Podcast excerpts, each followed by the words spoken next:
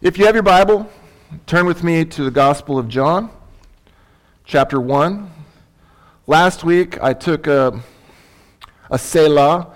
I paused a little bit from the Gospel of John and we borrowed a quote from Cathy Truett, the founder of Chick fil A, who said, when they were concerned about uh, their competition getting bigger, faster, better, and stronger, people kind of got anxious and were wondering about, well, they're kind of pragmatic and looking around and being aesthetic and utilitarian and kind of looking at their numbers and they're saying, well, we need to get bigger. And he, with foresight, said, well, if we make it better, the customers will come and demand that we make it bigger. And that had been their motto from the get go. And you know the success story ever since. And they still don't open. They're not open today. So if I whetted your appetite, don't go to Chick fil A. They're not open. Um, and I'm not even advocating Chick fil A. All I was trying to say is, church, I get it. We've been here a year and a half. We're kind of the new kids on the block. Um, kind of the new kids on the block, minus the boy band. Um, but if we're going to make it bigger, we first need to think about how can we make it better? And so we're going to incrementally go through all the ministries and think about like, well, Lord, how can how can I make the pulpit ministry better? How could I be more effective? Do I need to shorten the message? Do I need to be clearer uh, with the slides? Do I need to add things, subtract things? Do we need different uh, guest speakers with different topics? And I know since I've been here, we've had um, a couple different conferences and we've brought outside speakers in, and I think those have been wonderful and helpful. So I'm just always thinking, like, Lord, how could I be a good steward of my time and uh, making things uh, better, and then trusting that the Lord will make it bigger if that's His will? You realize filling a box is not the goal, right? Filling a box is not the goal. Growing spiritually is the goal. And from growing spiritually, God could make us safe to where then He could grow it numerically. So, spiritually first, numerically second. So, we talked about that. If you're in the Gospel of John, we're just kind of taking our time going through this chapter. It's not a race. Um, we're in verse 14. I wish I could kind of go back and read everything up until this point. It's pretty familiar territory. So I'll just assume that you kind of know verses 1 through 3, which connect with verse 14. Uh, in the beginning was the Word, and the Word was with God, and the Word was God. Chapter 1, verse 1. Fast forward down to verse 14. And the Word. And the Bible defines the Bible the Word was with God the Word was God. So this we read about the living Word in the written Word. So we read about Jesus in the Word of God, but here he's saying he is the God of the Word. Words come from the heart. Remember, Jesus said, For out of the abundance of the heart, the mouth speaks. But if I were to say to you, Do you see what I'm saying? You'd say, No, I could hear what you're saying, but I can't see what you're saying. Hebrews chapter 1 says, God in different times, in different manners, He spoke unto the Jews and, and the people in different ways. Burning bush, a donkey, the clouds. He could speak in all different types of ways, in all different types of manners, but He says, but He's chosen in these last days to speak unto us by His Son. So when God wanted to tell us what He meant, He sent Jesus. In other words, you can't see my heart uh, unless I express to you what's on my heart. You know, when people say, hey, show me your heart. What's the heart of the matter? Uh, just tell me what's on your heart. Well, what was on God's heart? And if we were to go down to verse 18 of, it's not on the screen, uh, no man has seen God at any time. The only begotten Son, which is in the heart of the Father, he hath revealed him. So, verse 18 tells you God had something on his heart, and he had been trying to communicate through ever since the beginning of creation. And now he is finally, he's showing us what he meant when he sent Jesus. Just show me what you mean. Just show me what you're talking about. And God said, okay, I'll put skin on my words. And the skin took form in Jesus. So Jesus says later in John 14, if you've seen me, you've seen the Father.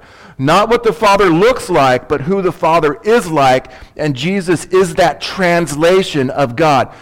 God could speak Hebrew, God could speak Greek, God could speak Aramaic, but those are things that we created from Babylon after the dispersion of language. God speaks God.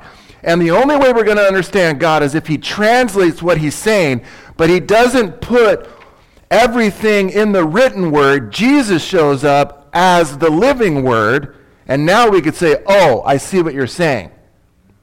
God with skin on. The Word, uh, the, T-H, Word, W-O-R-D. It put skin on the Word. You see what I'm saying? You see what I'm saying? You see what God's saying? It would be like God saying, I'll, I'll, show you my heart. I'll show you what's on my heart. Do you see what I'm saying? You, you can't see it. Okay, I'll put skin on my words. Now you could see what I'm saying in the person and work of Christ. So the Word became flesh and dwelt among us. We beheld his glory. The glories of the only begotten of the Father. And I like this about Jesus. He's the fully loaded model, right? Full of grace and truth. He's full of it. And, and when you think about the attributes and the characteristic of God, it's hard for us to think because we're finite, but you've got to think of them in infinite quantities. And quantities even has the implication that, well, there's 100%, so you go from 1 to 100, there's an end. But when you think about the infinitude of God, when it says that he's full of grace and truth, it means there's no beginning and no end to his grace and truth. He has all of it. Does that make it's hard to say does it make sense because it doesn't make sense. I'm saying it and it doesn't make sense. Because I'm finite. When I'm speaking about infinitude, we got to think about it in eternal terms. It's unexhaustible the amount of grace and truth that's in Jesus. John in here, this isn't John the apostle who's the inspired by the Holy Spirit penman of the Gospel of John and 1st, 2nd, 3rd John and Revelation. This is John the Baptist. John bore him witness of him and cried out, saying, This was he of whom I said, He comes after me, is preferred before me, for he was before me. We'll talk about that, and you kind of already know. You know, biologically speaking, John the Baptist was six, month, six months older uh, than Jesus, born before him six months. Um, so he's referring to his eternality. Verse 16, and of his fullness we have all received grace for grace. Of his fullness. So all the fullness is in Jesus. And if you have received Jesus, all the fullness enters into you. All his fullness we have received, if you've received him. And verse 12 of John chapter 1 But as many as did receive him, to them gave he power to become the children of God, even to them that believe on his name. I'm going to show a short video here, um, kind of expounding on this idea. If we could get the lights on the sides, um, we're going to look at a video about the Word became flesh. I hope it helps. The Word became flesh the Word became flesh. That is the most profound truth of all truth. But the real story is the Word became flesh. And John is an absolute master at an economy of words saying things that are vast and incomprehensible in very simple terms, so simple that a child can understand them, and the wisest of the wise cannot plumb the full depth of them. The Word became flesh. Who is the Word? Verse 1 says the Word was with God, and the Word was God. And this word became flesh, verse 14 says, and dwelt among us. And we beheld his glory. The word became flesh, dwelt among us without giving up any of his glory. But there is a supernatural reality going on there that John explains to us that is critical for us to understand because the non-negotiable reality that we celebrate at this time of the year is that the eternal God, the infinite, transcendent, all-knowing, all-powerful, all-present, everlastingly unchanging, eternal God of the universe became a human being. That is the message. Emmanuel, you heard it sung, which means God with us. That is the essential truth of Christianity and the most essential truth of all truth because it is the only truth that can save a sinner from eternal hell. John writes his gospel to get that truth across. That we would understand that Jesus is God in human flesh. Again, Matthew and Luke give us the earthly elements, the historical features. John gives us the heavenly elements, the supernatural features. The message is about the deity of Christ. In fact, that's, that's John's message all the way through. And not only John, but the other gospel writers and all the rest of the writers of the 27 books of the New Testament, they all want us to know that Jesus is God. In fact, if you go through the New Testament, you'll find all kinds of lines of evidence. He claimed to be God. He said, I and the Father are one. If you've seen me, you've seen the Father. There are direct statements about him that he is God. Thomas said to him, my Lord and my God. Titles are given to Jesus that belong only to God the eternal judge, the Holy One, the first and the last, the Lord of the Sabbath, the Savior, the mighty God, the Lord of Lords, the Alpha and Omega, the Lord of glory, the Redeemer. These are terms that are used of God alone in the Old Testament and of Christ in the New, evidence that he is God and he possesses those incommunicable attributes. That is, attributes of God's person that cannot be passed on to us, such as the fact that he is eternal, omnipresent, omniscient, omnipotent, immutable, sovereign, and all glorious. And all of those things are said of Christ as well. And then Jesus did works that only God can do, raising the dead, uh, overpowering the kingdom of darkness, and forgiving sin.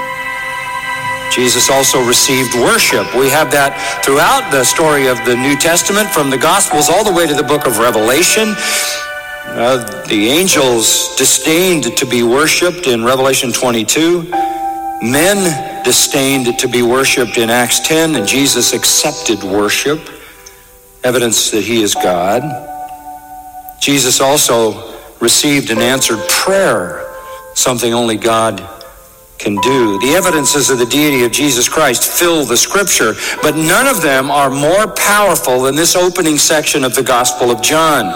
And it gets overlooked. I think sometimes familiarity causes us to sort of push it away. We hear the sounds of it. But the most concise statement in all the Bible on the incarnation, God becoming man, are the four words in verse 14 the Word became flesh. So I'd like to start there, verse 14, John chapter 1. And the Word became flesh and dwelt among us. We beheld his glory. The glory is the only begotten of the Father, full of grace and truth. So the Word of God came and revealed to us that he is, in fact, the God of the Word. I want to kind of focus on this phrase, though, that he dwelt amongst us. The Greek word skino means this. It means that he pitched his tent. I think that definition is going to be up there on the screen. It means that he pitched his tent.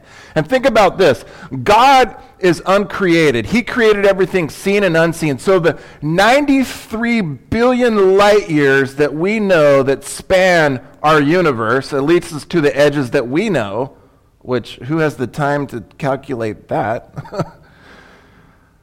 God is outside of all of that, and He's going to take that 93 billion years across, roll it up like an old carpet, and get rid of it. But when it, it's all rolled up, the things that are seen were made from the things that aren't seen. So God, who's tucked behind that, He could penetrate it like He did 2,000 years ago when he came down and reduced himself uh, to the size of a seed.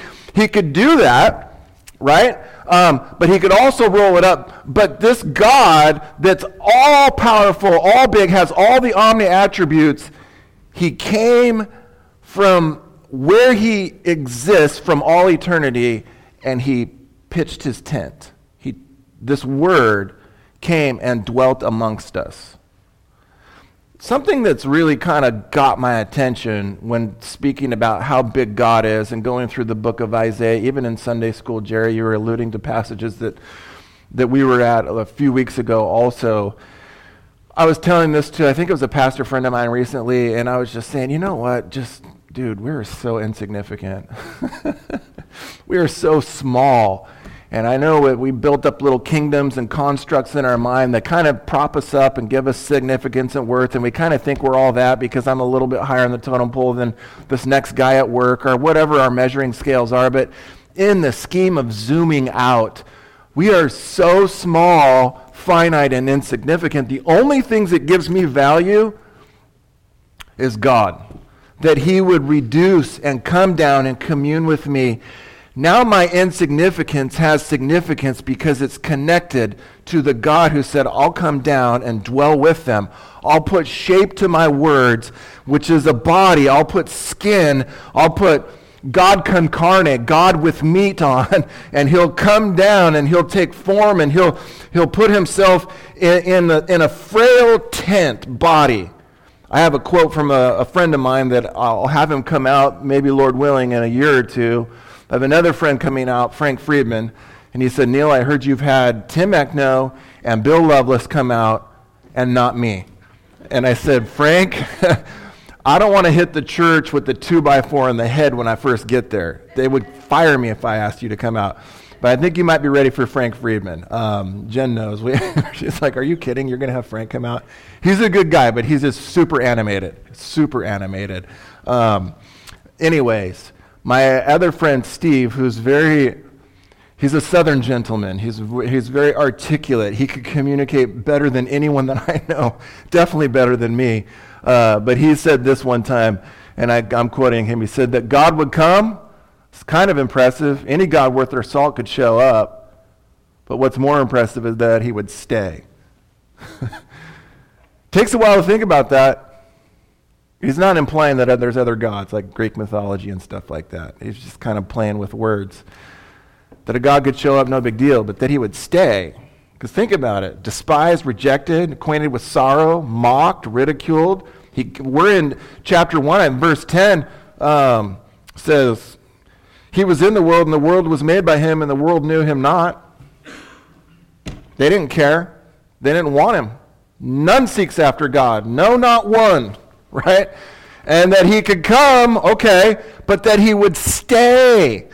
That's a big deal, that he would pitch his tent amongst us. So God tabernacled, he pitched his tent uh, in a frail human body to live and move among us. And we are his apex, his zenith of all of his creation. We are it. So he pitched his tent on purpose so that he could communicate and commune with us for all of time and eternity. Again, not for what he could extract out of us. He didn't come to strike a deal and say, if you do this, I'll do that. He came to give to us, not to get from us. He doesn't need anything. He didn't need to condescend down to this, this low estate. But these tents that we live in called bodies are temporary at best. And I was thinking about this that God would come down. Christianity is not man building a tower or a religion to climb up or to reach to God, as was in the case of the Tower of Babel. Rather, it is God of heaven reaching down to us, dwelling with us, and becoming as us. And I was thinking about this because we're going to get there later in the chapter. But Jesus is um, referred to, he's, he's talking about Jacob's ladder, and that the Son of Man now is that ladder to where the angels ascend and descend. And if you think about a ladder, if you're thinking about works and religious based religion, it's us trying to climb up a ladder to God, but Jesus came down to us. And he's going to uh, speak to that later in, in uh, John chapter 1. But I want to take this idea of this tent, and I want to show you Because this word that he, the word became flesh and dwelt amongst us, he tabernacled, he built a tent, and that tent was that he put skin on his word so we could see what he's saying. But that skin was frail, and that skin was as ours is. It gets sick, it's, uh, uh, it's weak, it needs food, it needs sleep. We're like big little babies. I need food and sleep. um, but look at this idea of that God would dwell amongst us. Look at the, this phrase here, this passage here in 2 Corinthians. For we know that if uh, this, uh, that if the tent, which is our earthly home, is destroyed, we have a building from God, a house not made with hands, eternal in the heavens. For in this tent we groan, longing to put on our heavenly dwelling, if indeed by putting it on that we may not be found naked. Uh, for if while we are still in this tent we groan, being burdened, and not that we would be unclothed, but that we would be rather further clothed, so that uh, what is mortal may be swallowed up by life. He who has prepared us for this very thing is God, who has given us the Spirit as his guarantee. Later on in this passage, you'll find a few verses down the, down the list here, chronologically, to be absent from the body is to be present with the Lord right? So when you go to a funeral and you see the body in the grave or in the casket, uh, and I've conducted a lot of funerals, and you know, sometimes the, depending on the family, some open casket, closed casket, uh, you know, situation, or maybe it's a graveside situation or whatever. And if it's a believer, this is much easier. I could say, you know, this is this is their their body, but this is not who they are, and this is not where they are that this tent that we're occupying is my point is this is that it's so frail. Have you ever been camping in a tent? Like real camping not glamping right? Um, i've never been to burning man. I don't desire to but i have relatives that go all the time. I have one that does uh, he does big big dramatic things uh, costumes and stuff like that and he's trying to get into Hollywood and be some costume designer. He wins competitions. I guess he's pretty good. Um, but I don't picture that as camping, right? From what I hear. I mean, when we've been camping, um, you know, we've, we've done a tent. My wife does not like camping, by the way, at all. Her idea of camping is like, not even Motel 6. I mean, I would be getting out cheap if that was the case. No. Um, so, yeah, it's, you know, full bathroom, um, stuff like that. Uh, but when you go camp, we have been camping. She has been camping. And uh, when you are camping, though, you feel kind of vulnerable. I remember we were camping in Utah, and uh, the year before or something, it was reported that a bear came in and took a kid from the tent, and they couldn't find the kid. The bear came in and took the kid out of the tent. And when you're in a tent, right? And you're in a situation. It was funny because as we were reading uh, being naked and all that, and I immediately thought of that show, Naked and Afraid. but I was thinking about Adam and Eve also. This is how my mind was working. I'm reading and I'm thinking at the same time. But Adam and Eve were naked and unafraid, right? Interesting. Um, but when you're in a tent, you feel so vulnerable. What, that little thin piece of nylon is just your barrier of protection. And anything that moves by with the moonlight outside, you see shadows, you hear everything. My point is this is when you camp, you're vulnerable, but just think about have you ever tried to set up a tent in the wind? That's a challenge, right? Um, anyways, my point is this that the Bible uses the word tent. Our bodies are just so frail, they're just so fragile.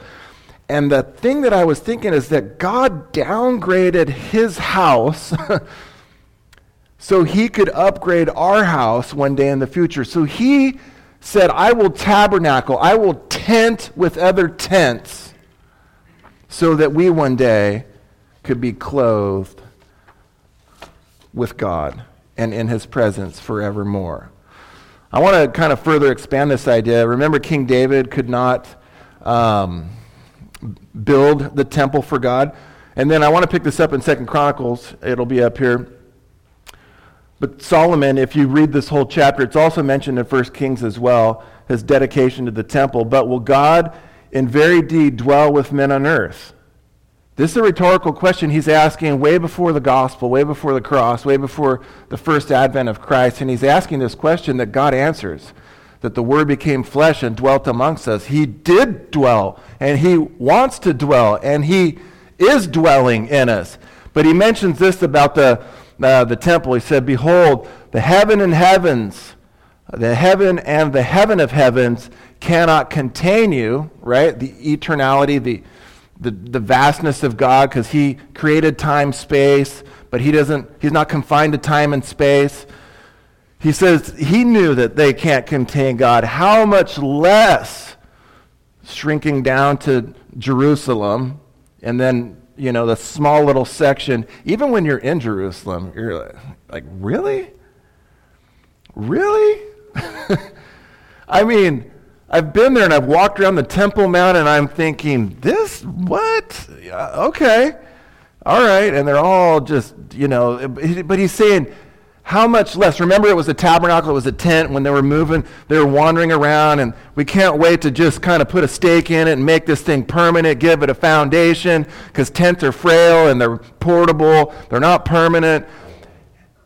And he's saying, I want to build this temple for you, God. I understand that I can't put you in a box. But God doesn't dwell in buildings made with hands. You know where he dwells? Boom. In the hearts born again believers. But God does, but God does now and forever will dwell with us on earth and for eternity in heaven. We are his tabernacle, his tent, his temple, his dwelling place, his abode, and his permanent residence. I want you to see this from Jesus' words. This is before he goes to the cross. Look at John 14. It'll be up on the screen. But even if you pick it up at the end of chapter 13, go to 14, 15, 16, and then the Lord's Prayer in 17, and then in John 19, verse 30, he's on the cross. It is finished. But before he gets to John 19, 30, he's saying all of these things that it's his hope, it's his desire that he came to dwell with us so that he could dwell in us and with us forever. Look at what he's saying here. And I will pray the Father let me, let me ask you does Jesus get his prayers answered? And he's not praying for himself, he's praying for us. He said, I'll pray the Father, he shall give you another comforter, that he may abide with you forever. Even the Spirit of truth, whom the world cannot receive because it sees him not, neither knows him, but you know him, for he dwells with you and shall be in you. He's speaking after the cross. Because he has to forgive our sins so he could take that barricade out of the way.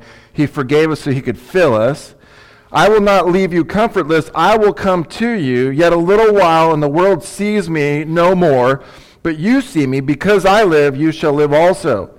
At that day you shall know that I am in the Father, you and me, and I in you. This is the blessed Trinity we're singing about in Sunday school. Jesus answered and said unto them, If any man love me, he will keep my words, and my Father will love him, and we will come to him and make our abode with him. Now, I want to emphasize this word abode because this only appears twice in the whole New Testament, the Greek word of it. And it appears here and in verse uh, 1 and 2. In my Father's house of John 14 are many. Okay, that word mansion, when you translate it from the Greek to the English, from, and I want you to see the, the Greek word here for what this word abode means, and it only appears twice in the New Testament. Look at the, the definition of the, of the word Greek. It's mone. Show me the mone a staying, an abiding, a dwelling, abode, to make one's abode a metaphor of the, the God and the Holy Spirit indwelling believers. So you could take that word mansion and write a song about my father's house and many, many this. And we could play football and we could have, you know. And I'm thinking to myself, okay, is heaven really just about the best thing we could think on an earth? Is, is heaven just earth on steroids? So, like, if barbecues are the best and football is is cool, and I agree with all that. You know, I'm all I'm all for football and barbecues. Don't get me wrong. But I don't think that's what heaven's about, right? It's got to be a little bit better than that, you know. Like, isn't it what my eye hasn't seen and my ear hasn't heard, and you know, neither's entered in my heart? I can't even comprehend, really. If I could comprehend a mansion, definitely I'm I'm already sizing it up. Well, this guy's definitely got a bigger mansion than me. I mean, look at all he's doing for God, right? right? We get we get that way, you know. Like we're comparing with the Christian Joneses. Um, what I think it really means is God has a dwelling and he chose to tabernacle, to tent amongst us, to give us this free gift of forgiveness of sins and this offer that he will now make your home or your heart his home if you would just but freely receive his free offer, his free offer of the gift of grace, which is he will commune with you. He will come and, and he says, we, plural, the God the Father, God the Son, and God the Holy Spirit will make their residence, and then we could be eternally joined to the, the triune family of eternal lovers, where it's safe, it's secure, you're free to be yourself. It's a place that you could call home. And even when heaven and earth pass away, the Word remains, and we will forever be in the presence of the Word and enjoying commune with the Word throughout time and eternity. So, verse 15. John bore witness of him, Jesus, John the Baptist, and cried out, saying, This was he of whom I said, He comes after me, is preferred before me, for he was before me. And like I alluded to in the introduction, John the Baptist is chronologically and biologically six months older than Jesus. And, um, but we find out here that John realizes who he came to bear witness to. So John the Baptist is mentioned at least 89 times in the New Testament. And I want to say this too. Remember when after John preached some hard stuff and then he found himself in prison and then they come to visit him in prison and, and they're asking him questions about Jesus? And John says this Is this he that should come or should we look for another? You remember that? So, John the Baptist, who Jesus says, amongst women, there's not born one greater than John the Baptist. Remember that statement? Kind of wrestle with that a little bit, right? I think it's because he had the greatest message, because he, he was the best man, so to speak, because Jesus is getting his bride, and John is saying, okay, the bridegroom's here. I'm going to kind of step back and the bridegroom is now going to be introduced to the bride, and he's kind of the best man, right? And so when you think about, you there's none greater, think about the message and the connection with what he's establishing. He's, hand, he's seeing Jesus, who he, his whole, even back in Isaiah, was talking about the one crying in the wilderness, prepare the highway of our God. Also another deity verse. Um, so John the Baptist, though, he's in prison, and think about this. He's like, man, I had d- done nothing about preach about Jesus, Jesus, Jesus, Jesus. Behold the Lamb of God which come to take away the sin of the world. If he's so great and awesome, why am I about ready to get my head cut off? Whoa. So if you serve Jesus, everything's supposed to turn out great, right? Maybe that's the popular health, wealth, and prosperity gospel, but that wasn't the case with John the Baptist, did he lose his head? Yeah. So you have John the Baptist doubting. But uh, my, my point with this, and this was just a last minute in my office praying thought. My point is this is that Jesus considered him the greatest born amongst women, and he was a doubter. You ever find yourself with bad circumstances saying, okay, okay, God, are you really who you claim to be? Get me out of this mess. Change my circumstances. But John, his message was he's probably one of the most significant people at the close of the old covenant and at the time of the introduction of the new covenant. And we're going to celebrate the you know communion here, which is the memorial of what Jesus came to do, which was to introduce to us a new covenant. So, in the law and the prophets were until John, but then the kingdom of God is preached because the preacher and the king and the kingdom has arrived. So, he is a significant forerunner and preparer of Christ and his first coming. His ministry increased, but when the Lamb of God walked onto the scene, the bridegroom coming into his bride, John stepped aside and decreased. And he says this because he was preferred before me. So, and I said this, though he's biologically older, and we, we, find, we find that out from Luke chapter 1 and verse 36. You could, get the, you could just do the math yourself. John has a greater spiritual revelation as to who the Lord Jesus Christ actually is. He's the eternal Word of God manifested in the flesh. Now, John chapter 5, Jesus has some heated discussion with the religious people of his day, the Pharisees. John chapter 8, he further has heated discussions with the religious elite of his day.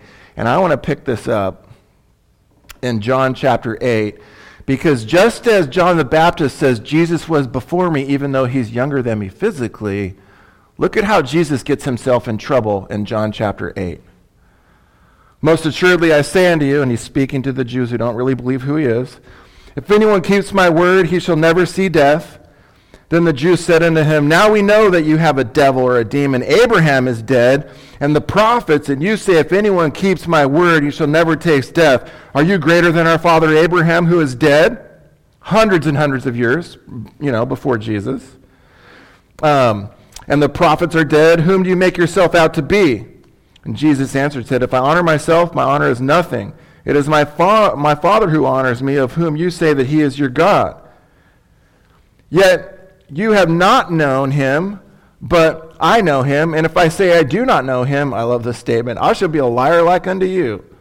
But I do know him and keep his word. Your father Abraham rejoiced to see my day, and he saw it and was glad. Then the Jews said unto him, You are not yet fifty years old, and you've seen Abraham? That would imply you have to be hundreds and hundreds and hundreds of years old. Jesus said unto him, Most assuredly I say unto you, before Abraham was, I am. So he uses the very exact same phrase that God used to describe to Moses when he was at the burning bush. Who should I tell Pharaoh and the Egyptians who you are? He says, Tell them the I am sent you, the self existent one. So Jesus, you know, the reason he they found no fault in him, and the reason why they crucified Jesus was what? Blasphemy. They said, You, being a man, make yourself out to be God. They got him on the charge of blasphemy, but was he God? If he was God, then he wasn't blasphemous. And so they always, you know, found him in situations. Now he's claiming the very same thing the one that revealed to Moses that led them out, that parted the Red Sea, he's claiming to be that one, and they, they couldn't take it. They just couldn't take it.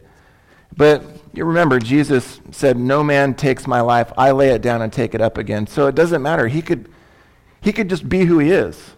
the Word was God, and he became flesh, and he's communicating to people. So he's the Alpha and the Omega. I'm not going to do this, and I'm actually going to cut and edit the, the rest of this message just because for the sake of time. But I want to say this. I, I'm going to go just A, B, and C. I could go all the way to Z, and you could borrow this if you want.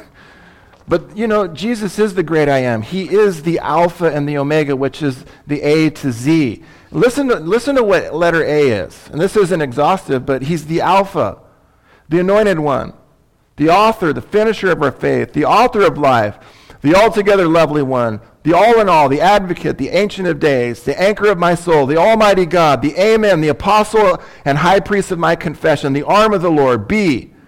He's the blessed and only potentate, the bright and morning star, the beginning and the end, the brightness of the Father's glory, my brother, the bridegroom, my beloved, my banner. He is the bread of life, the branch of the Lord, the baptizer into the Holy Spirit, the blessed hope and the co- of the coming kingdom.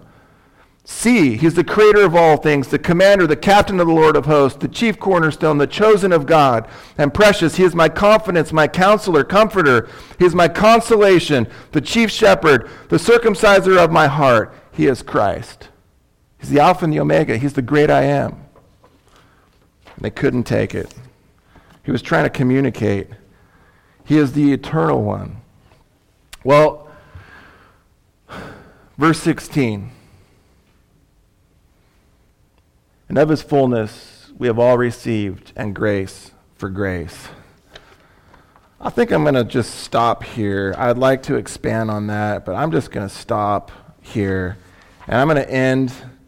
Um, I'll come back to this next time because I really want to take more time with of his fullness we have all received grace for grace. I would like to say this. We aren't saved one way and sanctified another way. The same way we were saved initially is the same way we live daily, by grace through faith. So we believe here that you are saved by grace through faith. That's not of yourselves, it's the gift of God, not of works, lest any man should boast. But we don't graduate from grace. The same way we're saved initially is the same way we live the Christian life daily. So he's given us grace for grace. And of his fullness, we have all received. So this word, this eternal God that said, Let there be light, and there was light, put on skin, he dwelt amongst us. He lived as us. He lived for us. He died for us. He rose again to give his life to us so that he could live his life with us and through us. Grace for grace of his fullness we have all received. And I know it's probably a lot to swallow, but I want to break it down to you in a video.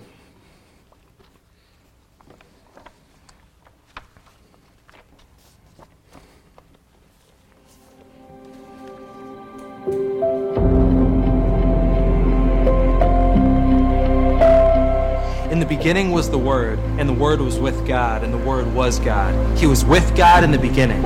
And that Word spoke words that turned chaos into order, gave the seas and skies their border. This Word that spoke was himself unspoken. He had no beginning, and he has no end. He gave life to all things, and with each breath we draw him in. Each shoot that emerges from the cold, hard ground, within every bud there's life to be found. The green that springs up is the promise of life, spoken by the Word who was there at the first Then one day, the Word became flesh and dwelt among us. The Word who made man became man. He taught in our streets and preached in our public squares. He met the world's need, not with hate, but with care and compassion. Ready to demonstrate to the world his passion and righteous zeal, he came not to harm us, but rather to heal. He was in the world, the world he had made, but it looked right through. The people saw but didn't recognize their maker.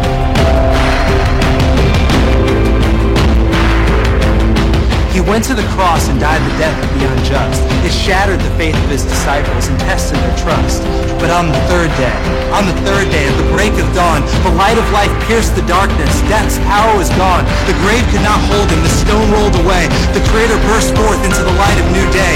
He showed us what his name means and that he is mighty to save when the Word who laid the foundations of creation said, it is finished, it wasn't the end, but rather just the beginning. The risen Word who came before time itself said that everything is new. He met every tribe, people, and nation, and that means he met you.